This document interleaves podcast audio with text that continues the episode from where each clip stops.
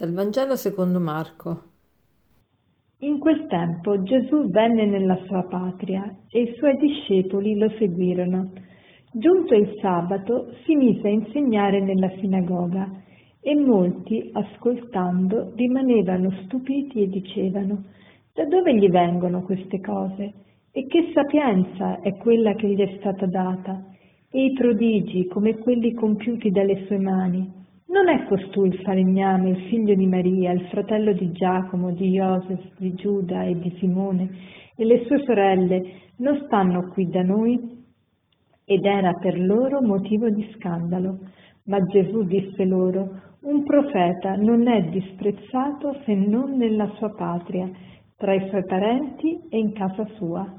E lì non poteva compiere nessun prodigio, ma solo impose le mani a pochi malati e li guarì, e si meravigliava della loro incredulità. Gesù percorreva i villaggi d'intorno insegnando. Siamo sempre nel Vangelo di Marco e Gesù è qui descritto sempre come un maestro, perché insegna continuamente, insegna con la sua vita, insegna con la sua parola, insegna nella sinagoga, insegna ogni volta che si relaziona con le persone. E tutti rimanevano stupiti e si domandavano: ma da dove gli vengono queste cose? E come mai riesce a fare tutti questi prodigi?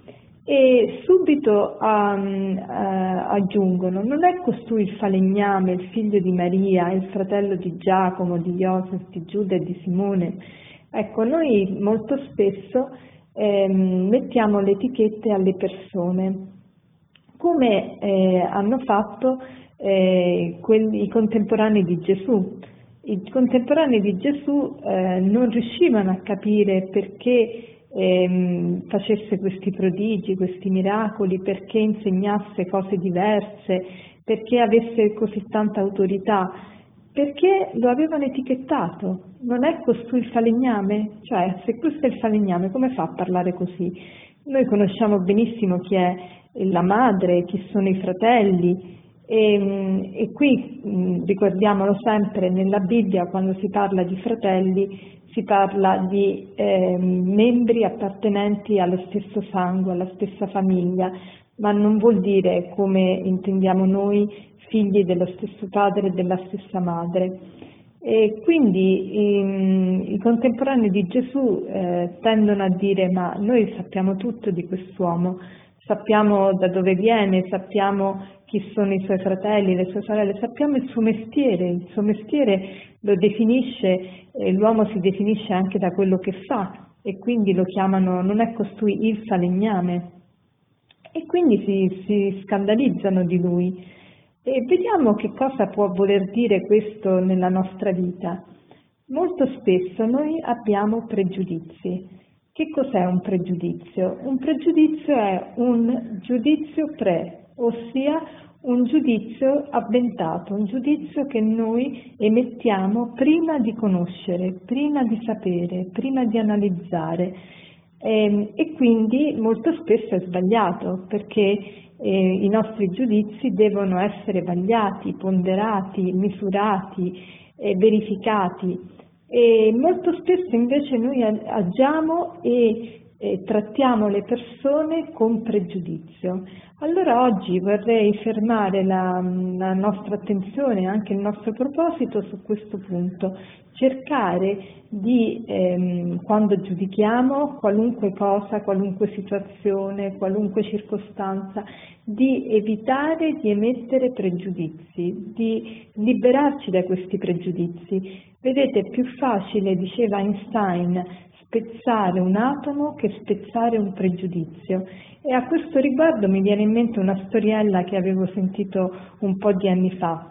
Due tizi si incontrano a New York e non si vedevano da tanto tempo. Erano amici e l'uno dice all'altro: ciao Paul, come sei diverso? Prima eri grasso, ora sei magro, prima eri alto, ora sei basso, prima eri scuro di carnagione, ora sei chiaro. E l'altro dice: ma veramente non mi chiamo Paul? Ah, hai persino cambiato nome! Vedete, quando noi siamo convinti di quello che affermiamo, neghiamo anche l'evidenza. Ecco, oggi vorremmo cercare di lavorare sui nostri pregiudizi e cercare di liberarci da questi pregiudizi, guardare ogni persona senza etichettarla, senza già pensare a questa agirà così, a questa farà così, anche se magari si verificherà nuovamente la nostra previsione. Tuttavia dobbiamo liberarci da questo etichettare le persone, perché questo è il modo per non farle cambiare. Vi racconto un ultimo particolare.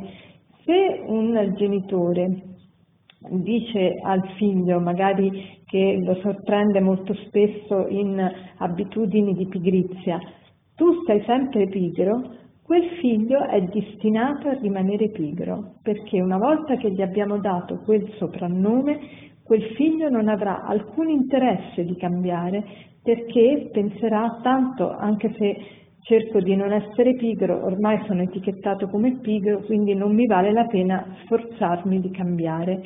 Vedete, etichettare le persone è molto pericoloso, perché impediamo a queste persone di essere diverse, di cambiare, di trasformarsi.